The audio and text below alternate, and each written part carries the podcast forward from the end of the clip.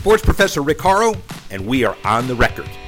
Every week, this podcast will take you inside the $1.3 trillion business of sports, the top deal making issues, the top tech issues, and the top social responsibility issues, plus a blockbuster interview with someone who you might not have heard from in the world of sports, but having a profound effect on its impact. Let's get started. Sports Professor Rick Horrow inside the $1.3 trillion business of sports, special international edition of On the Record. Halfway between Orkney Island and Shetland Island, Scotland, Scotland, then Norway, to see the culture, to deal with the sports. Sports on Orkney Island, obviously big time Wimbledon, big time British Open, but also their football club, very successful at their level, as is rugby, as is netball. Souvenirs abound, television and revenue don't necessarily. But as this happens, internationally, very significant deal making week, All Star game, UFC, NFL near the Hall of Fame. So why Curtis Martin will be our interview in a few minutes. And deal making issues three to one. Three. The bottom line is the Canadian betting and the First Nations are included in the overall territorial slash national opportunities for Canadian betting. A lot of people are talking about how the provinces like Ontario generating significant dollars, but any national legislation will now treat the Indian, the First Nations is called, as equal partners to generate significant revenue. Two. The Chicago street race held 10 days ago, an unmitigated success. Shane Van Gisbergen, a New Zealander, winning an international flavor again. But from a television perspective, the most watched NASCAR race in six years. Was it worth it, worth it closing the streets and looking at downtown Chicago as part of this deal? You bet. One. Genius Sports and the NFL are doing it again. The international implications are that Genius has cut deals with a lot of leagues to be the official bet data partner, and that's exactly what they're doing with the NFL to generate excitement, data, and interest yet again for a number of years. Obviously, gaming and all of the ancillary industries is here to stay. Speaking of the NFL, we're getting fairly close to the Hall of Fame game and the Hall of Fame induction ceremony. Who will it be this year? Well, clearly someone who deserved it when he got in and has done a tremendous amount philanthropically with the New York Jets, with the New England Patriots, and others.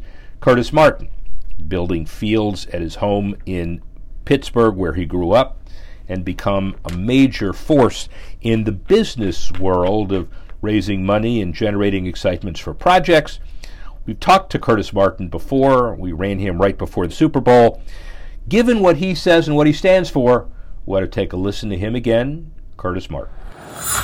Describe what it was like growing up in that neighborhood and uh, and uh, you know being Curtis Martin growing up in Homewood. Well, um, look, I, I, don't think my experience was any different than anyone else growing up there. Uh, I, I, think we've all had to deal with a certain amount of violence that yeah. uh, is somewhat known uh, in that area.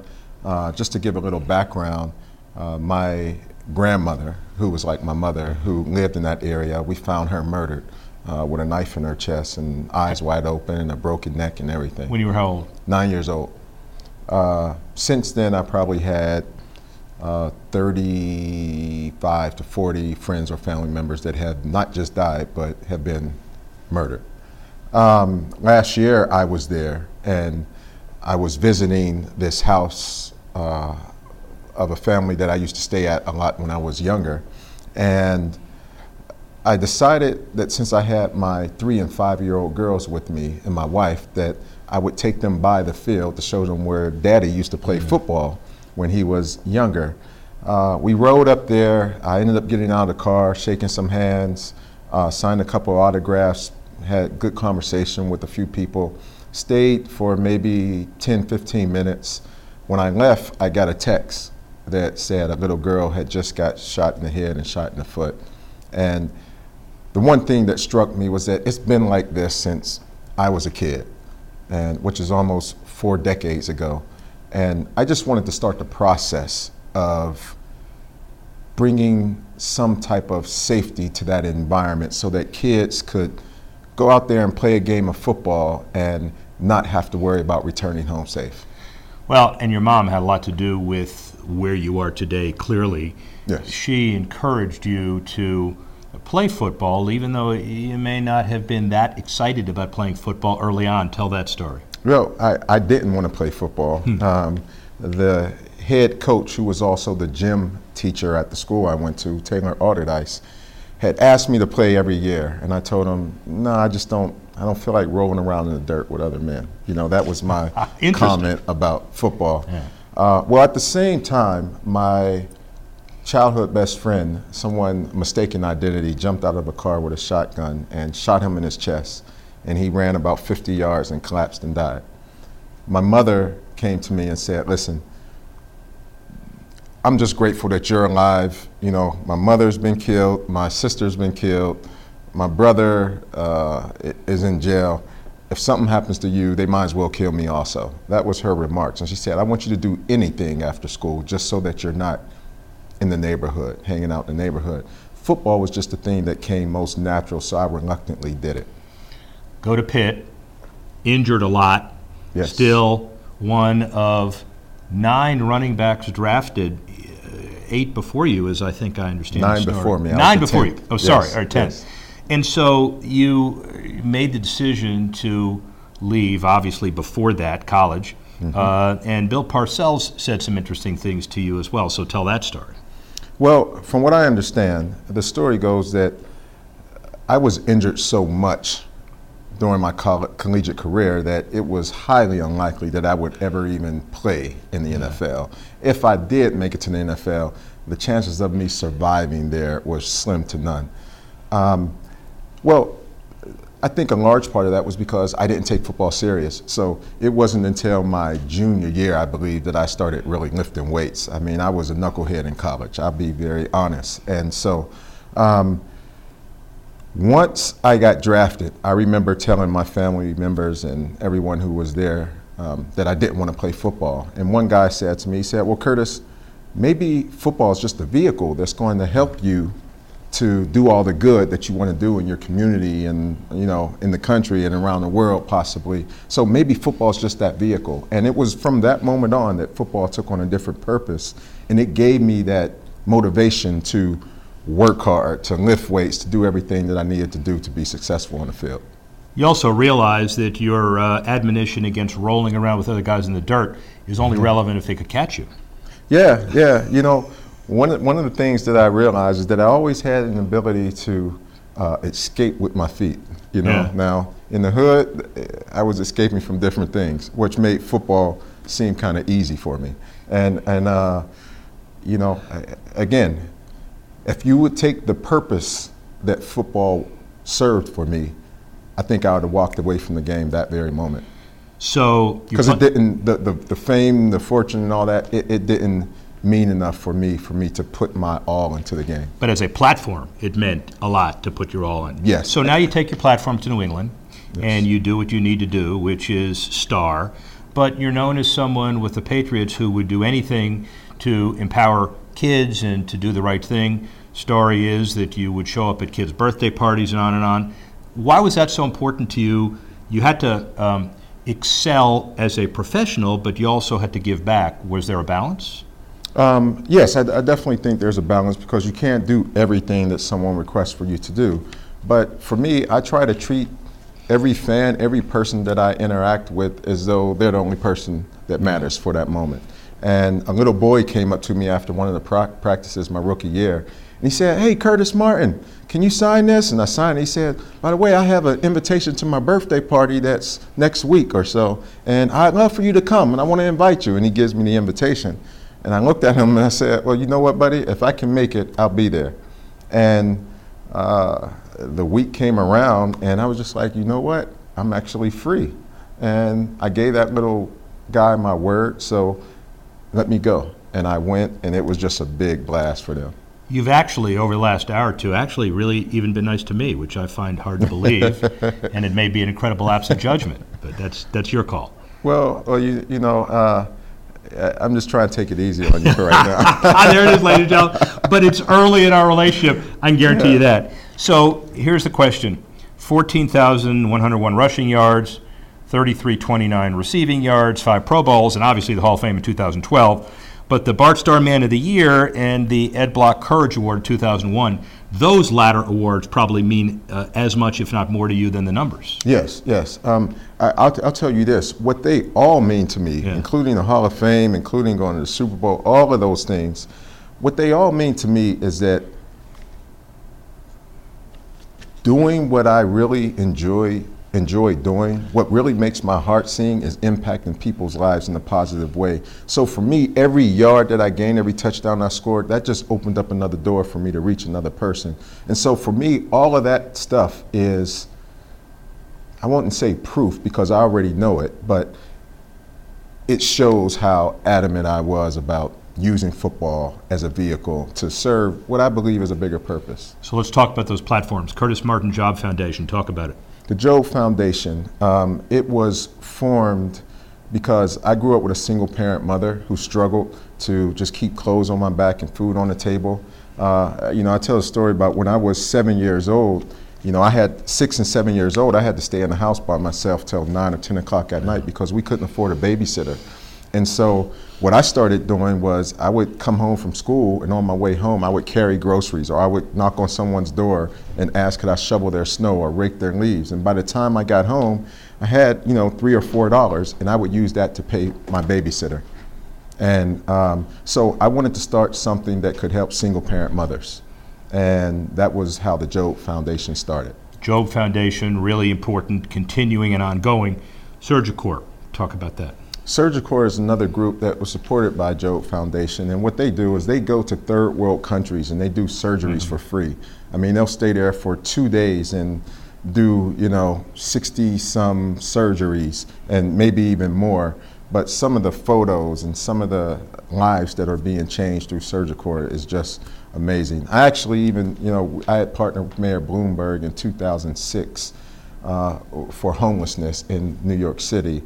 Um, uh, so we, we do a, a, variety of things. I've funded my foundation by myself. Every check that I've ever received from the time I was a rookie, I put 12 to 15 percent into this foundation. Now I do 20 to 25 percent. My goal is to live off of half of what I make and give the other half to charity. You're 45 right now. What are you doing with the final two thirds of your life? Uh, more of what I've been doing. Uh, I, you know, I, am doing really well. I'm, I'm, one of the fortunate ones who was able to retire and have a great post business career. And so, as I said, now my goal in life is to. I'll spend the rest of my life trying to serve people and help people uh, in any way that I can. And I, I think being able to use my influence, my resources, my relationships, as well as the finances that I've been able to, uh, uh, you know, gain over a number of years. Um, uh, these are all the different components you need to help impact lives, and I'll do that for the rest of my life. And you're watching football on a regular basis, I'm sure. You have access to all the NFL guys, owners, and others. Uh, give me your top line perspective is football, is the NFL moving in the right direction? If you had a magic wand, what would you change? Would you kind of be happy with where we are, or uh, would you inspire some changes in certain areas? Well, the one area, um, I think the NFL has done great as a business. Uh, the one area that I would like to see some improvement on is the uh, relationships between the union and the league, the players and the owners, however you phrase it, but that relationship because in the future, I believe that there needs to be a partnership. And without a partnership, you know, it concerns me about the direction of the game because I think we all need to work together to utilize this stage that we all have to do a whole lot of good. And I don't want us to diminish all that we can through, do through the game of football. I think the football has been good to all of us who have played the game, and I think we've been good to the game. Uh, but I think there needs to be a collective effort going forward to really make a difference in the world. And football is the stage that can do that. And then finally, related to that, You've said a few times that football has, in large part, saved your life. What is it about the power of sports that would and will inspire people to do great by doing good? Yeah. Uh, well, again, I think the power of sports is that people love sports, and the NFL is the most watched sport in the world, other than worldwide soccer. You know, um, and so you know, I've spoken to a lot of the guys. I mean, I've spoken to Roger Goodell, and I know that he really wants to do a lot in communities. I know that they really want to use football as a vehicle also. Um, and I really just want to see this continue to grow. And, and I, the reason why I think the partnership is important is because I think that's the only way that it will grow and that the efforts will grow. I, I think that football can be more than just a huge stage. I think football can be an element of change, uh, not just in communities, but in the lives of the players. I know for me, football was almost like a second parent. It taught me a lot of things that my parents couldn't teach me or didn't even know to teach me. It taught me how to be disciplined. It taught me how to work hard. It taught me how to stay focused. It taught me how to care about my teammates and care about others there are a lot of life lessons that are very valuable to every man that steps out on that field. And I believe that the NFL, like I say, it goes beyond uh, the stage that it is, and it's the impact that it can have on individuals, and hopefully that impact can be expressed uh, in the community and in the country. Well, Curtis Martin obviously gives us some tremendous perspective when you take a look at what he does and, and what he stands for and who he listens to. Very important in the history of the NFL and very important in the future. Let's look at the Sports Gaming Minute. The UFC, again internationally, cuts a deal for the third year in a row with Bet365 to be the official betting partner in the UK, Ireland, up here, Scotland, Wales, all of the UK, Northern Ireland, obviously a big deal. UFC here to stay, but as important, Bet365, one of the major companies. The rotation continues with some of the major companies cutting exclusive deals, and then the next set of companies cutting other kind of deals going forward. That's your sports gaming minute, and then your sports tech minute seems to be as important as it ever has been before. Because when you think about some of the stuff that's happening, the bottom line is that the technological perspective on gaming work reaches around the globe. The year over year return seems to increase beyond 30%, something that was said to be totally unheard of around the world. And as you continue to travel to far off places, the UK, it's hard to remember that this is actually Great Britain. Doesn't feel like it, doesn't look like it, but the revenues continue to be generated. More important than ever before, your Sports Tech Minute. Then finally, concluding for us is good sports. The good sports issues we always talk about. Olympique de Marseille extends its sponsorship with CMA G, uh, CGM for another series of sponsorship deals that include philanthropy. La Liga continues to move forward for additional revenue in the esports space and will sign a long term contract and has already done it. In fact, Mbappe, not so happy. PSG, talking about the dysfunctional nature of that team. We'll see where he ends up, the world holding its breath. And then finally, the Women's World Cup a big deal abroad, New Zealand and Australia. It happens in a couple of weeks. But Cindy Parlow, the head of the Women's uh, uh, World Cup uh, or uh, Women's uh, National Team uh, organization from the U.S. perspective, says it's bigger than ever before. Even after Megan Rapinoe retires, the world of the World Cup, when you're here in, in Britain, there is a seismic shift between the men's game and the women's game. Ironically, in the United States, with equal prize money and somewhat equal viewership and the success, it's a lot more of a level playing field. But that's not the point. It's growing internationally all over the world. That's on the record today, special international edition. I'd like to thank Curtis Martin for giving us some perspective. I'd like to thank Nick Nielsen for helping us put together the show. Like to thank you all for listening and watching. Join us next time when we continue to go on the record.